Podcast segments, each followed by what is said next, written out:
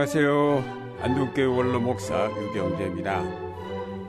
2019년 교회력 마지막 주일은 지난 11월 24일로 왕 대신 예수 그리스도의 축일이었습니다. 오늘 우리를 다스리는 왕은 이 세상의 어떤 권력자가 아닌 의의 왕이시여 평화의 왕이신 예수 그리스도의 심을 고백하며 예배하는 날입니다. 예수 그리스도는 제사장과 예언자와 왕의 직분을 가진 분인데 그 중에서도 우리가 예수님을 그리스도, 즉 메시아로 고백할 때에 그것은 왕의 직분을 의미합니다. 그래서 오늘은 그의 왕되심의 의미를 생각해 보려 합니다. 첫째로 예수 그리스도는 의의 왕이십니다.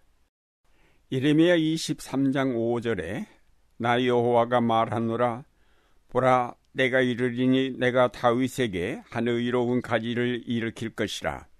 그가 왕이 되어 지혜롭게 행사하며 세상에서 공평과 정의를 행할 것이라고 하였습니다.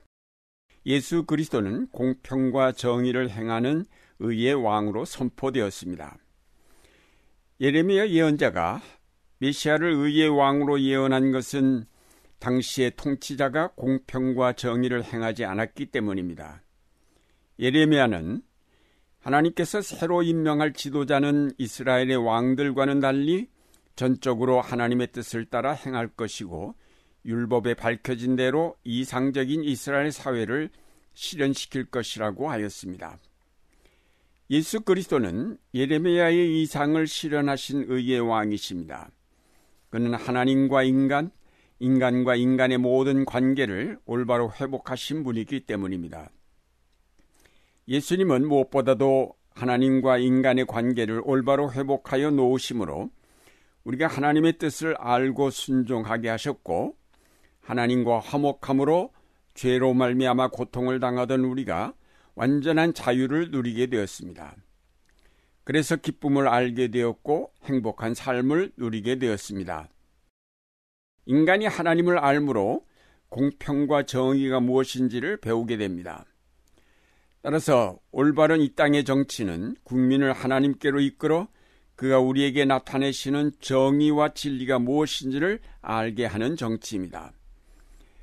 예수 그리스도는 인간과 인간의 관계를 올바로 회복하신 의의 왕이십니다. 인간이 인간을 도구로 생각하거나 지배의 대상이나 착취의 대상으로 생각하는 관계에서 인간을 평등한 관계로 회복시켜 주심으로 서로 사랑할 수 있게 하셨습니다. 이런 인간관계에서만 공평과 정의가 실현될 수 있습니다.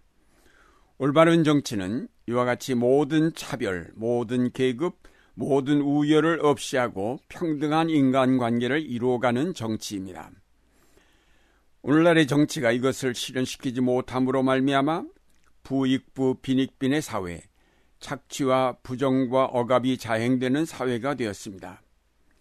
우리가 의의 왕이신 예수 그리스도를 고백함으로 이 땅에 있는 모든 거짓과 불의와 불평등과 손잡은 정치를 거부하고 진리를 파수하며 평등한 인간관계의 실현을 위해 노력할 것을 다짐하는 것입니다. 둘째로 예수 그리스도는 겸손한 왕이십니다.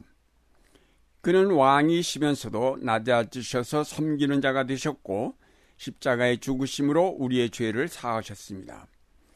골로새서 1장 13절에 그가 우리를 흑암의 권세에서 건져내사 그의 사랑의 아들의 나라로 옮기셨으니 그 아들 안에서 우리가 구속 고초의 사함을 얻었도다라고 하였고 18절에는 죽은 자 가운데서 먼저 나신 자라고 하였으며 20절에서는 그의 십자가의 피로 화평을 이루사라고 하였습니다. 왕이라고 하면 모두가 섬김을 받는 자요, 지배하는 자요, 군림하는 자인데 예수 그리스도는 왕이시면서도 지배하는 자나 섬김을 받는 자가 아니라 왕의 자리에서 내려오셔서 겸손하게 섬기는 자가 되셨고 자기 몸을 십자가에 내어 주심으로 자기를 섬기는 백성을 그 죄악에서 자유케 하며 참 생명을 그들에게 주신 희생의 왕이 되셨습니다. 구약의 예언자들은 이스라엘 왕들의 오만과 횡포를 너무나 많이 보았기에 이상적인 왕 메시아는 겸손한 자, 백성 위에 군림하는 자가 아닌 섬기는 자가 될 것이라고 예언을 하였습니다. 스가랴서 9장 9절에 보라 내 왕이 내게 임하나니 그는 공의로우며 구원을 베풀며 겸손하여서 나귀를 타나니라고 하였습니다. 예수님은 섬김을 받으러 오신 것이 아니라 섬기러 오셨고 또 많은 사람을 위하여 목숨을 바치러 오셨습니다. 예수님이 우리의 왕이 되실 수 있는 것은 진정으로 우리를 이렇게 사랑하셨기 때문입니다. 착취와 억압이 아닌 자기 자신을 모두 내어주시는 왕이야말로 진정한 왕입니다. 왕의 권위는 그가 가진 절대적인 권력이나 위험에 있는 것이 아니라 진정 겸손한 자로 백성을 위하여 봉사함으로 백성의 사랑을 받는 곳에 있습니다. 교회력 마지막 주일에 우리가 예수 그리스도를 겸손한 왕으로 고백함으로 오늘날의 오만한 독재자를 거부하는 것이요 겸손과 섬김과 희생을 아는 새로운 역사의 창조를 위해 노력할 것을 다짐하는 것입니다.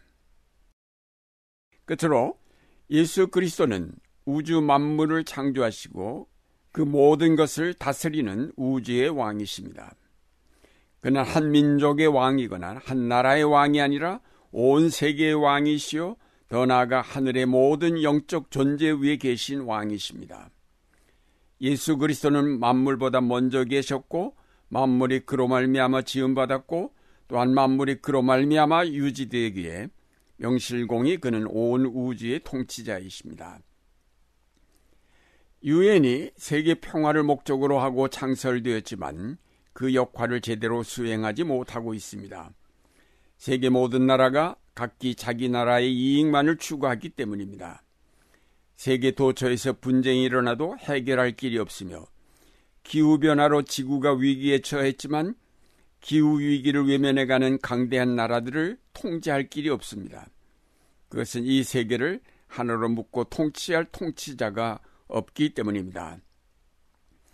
예수 그리스도는 이 세계를 하나로 만드시고 자기 안에서 그 모든 죄악을 소멸하고 새롭게 하여 다스리시는 만왕의 왕이 되셨습니다. 그뿐 아니라 인간의 죄악으로 말미암아 신음하고 있는 자연과 우주를 모두 새롭게 하시어 새 하늘과 새 땅을 이루시어 다스리시는 왕이십니다.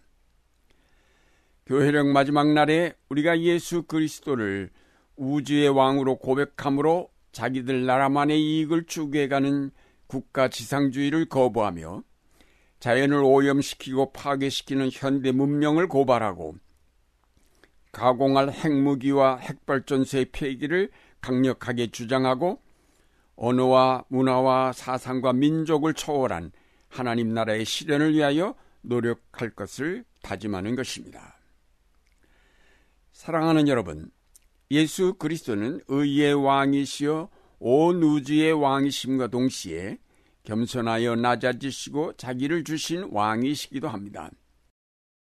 우리는 이 왕이 다스리시는 세계 속에 있음을 분명하게 알고 그만을 섬기며 그의 통치를 따르며 그를 예배하며 그의 뜻을 이 땅에 실현해 가야 하겠습니다. 오늘날 진리를 가리고 불의를 행하며 온갖 착취와 억압을 일삼는 정치를 단호히 거부하고 하나님의 의와 진리가 이 땅에 실현되도록 계속 기도하며 투쟁하여야 하겠습니다. 이제 우리는 우리의 왕께 충성하고자 오늘날의 모든 불의한 세력과 맞서 싸워야 하겠습니다.